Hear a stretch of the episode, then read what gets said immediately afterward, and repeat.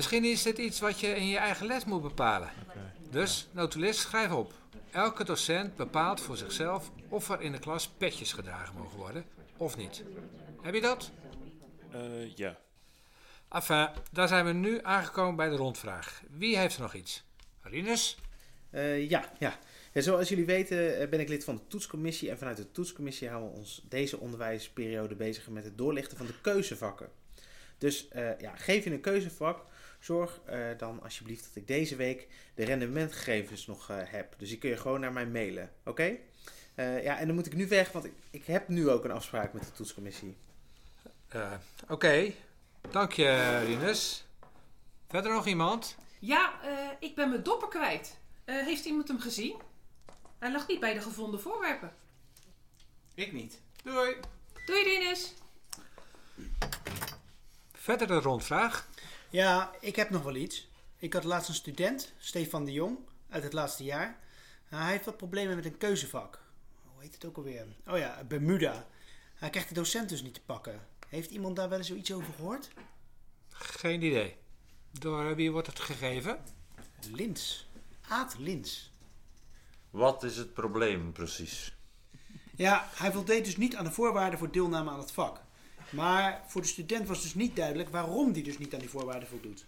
Hij had gerekend op dit keuzevak om de studie af te kunnen ronden. En hij gaat dus op vakantie, maar dat gaat dus nu niet meer. Oh god, meneer de Jong moet op vakantie. Ja, goed. Hij had zich dus op tijd ingeschreven. In eerste instantie was dus alles in orde, maar plots niet meer. Uh, vind ik niet helemaal correct richting de student. Vakantie of niet. Ik weet er verder ook niks van, maar mijn ervaring met Stefan is wel dat het in ieder geval nooit zijn eigen schuld is. Ja, dat heb ik vaker gehoord. Uh, maar die Lins die reageert dus totaal niet op mails en telefoon. En dat is ook wel iets heel vreemds. Bij mijn vak, beroepsproduct, eigen onderneming, was hij nooit aanwezig in de les. En liet hij zijn groepje alles oplossen. Typische meelifter. En zat Kevin bij hem in dat groepje toen? Ja, zou zomaar kunnen. Laat hem gewoon een ander keuzevak doen in de volgende periode. Pech met die vakantie. Ja, dat is op zich wel goed. Ik ben ook zijn uh, studieloopbaanbegeleider, maar ik ken hem ook niet zo goed hoor. En uh, hij had een vaag verhaal met de conciërge mm. en die had een lokaal laten openmaken. En... Uh, iets anders nu even. Uh, vraag van het bedrijfsbureau of de vieze mokken in de docentenkamer weg of schoongemaakt kunnen worden.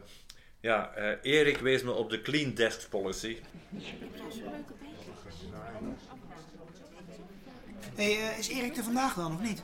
Uh, nee, die zit thuis met een slijmbeursontsteking. Ja, zoiets. Ja, dat heb ik ook wel eens gehad met een bootcamp. Maar uh, heb jij me dus gesproken onlangs? Uh, ja, uh, via mail.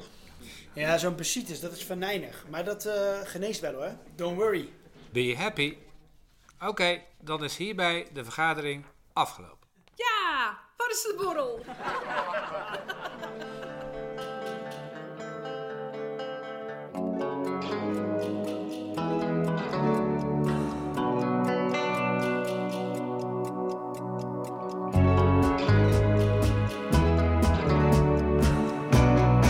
Dit was de derde aflevering van Bermuda. Bedankt aan Bob Schouten, Ruud Boel, Hans Leijn voor jullie vrijwillige medewerking. Bermuda is geschreven en geproduceerd door Simon Huigen en Rienus de Recht.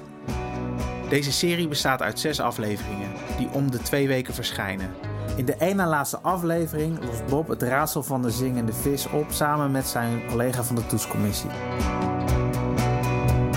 Bermuda is een onderdeel van de Betere Docentenkamer, een podcast over lesgeven die maandelijks verschijnt op w w w punt de betere docentenkamer punt n l, maar ook op Spotify, Apple Podcasts en Soundcloud.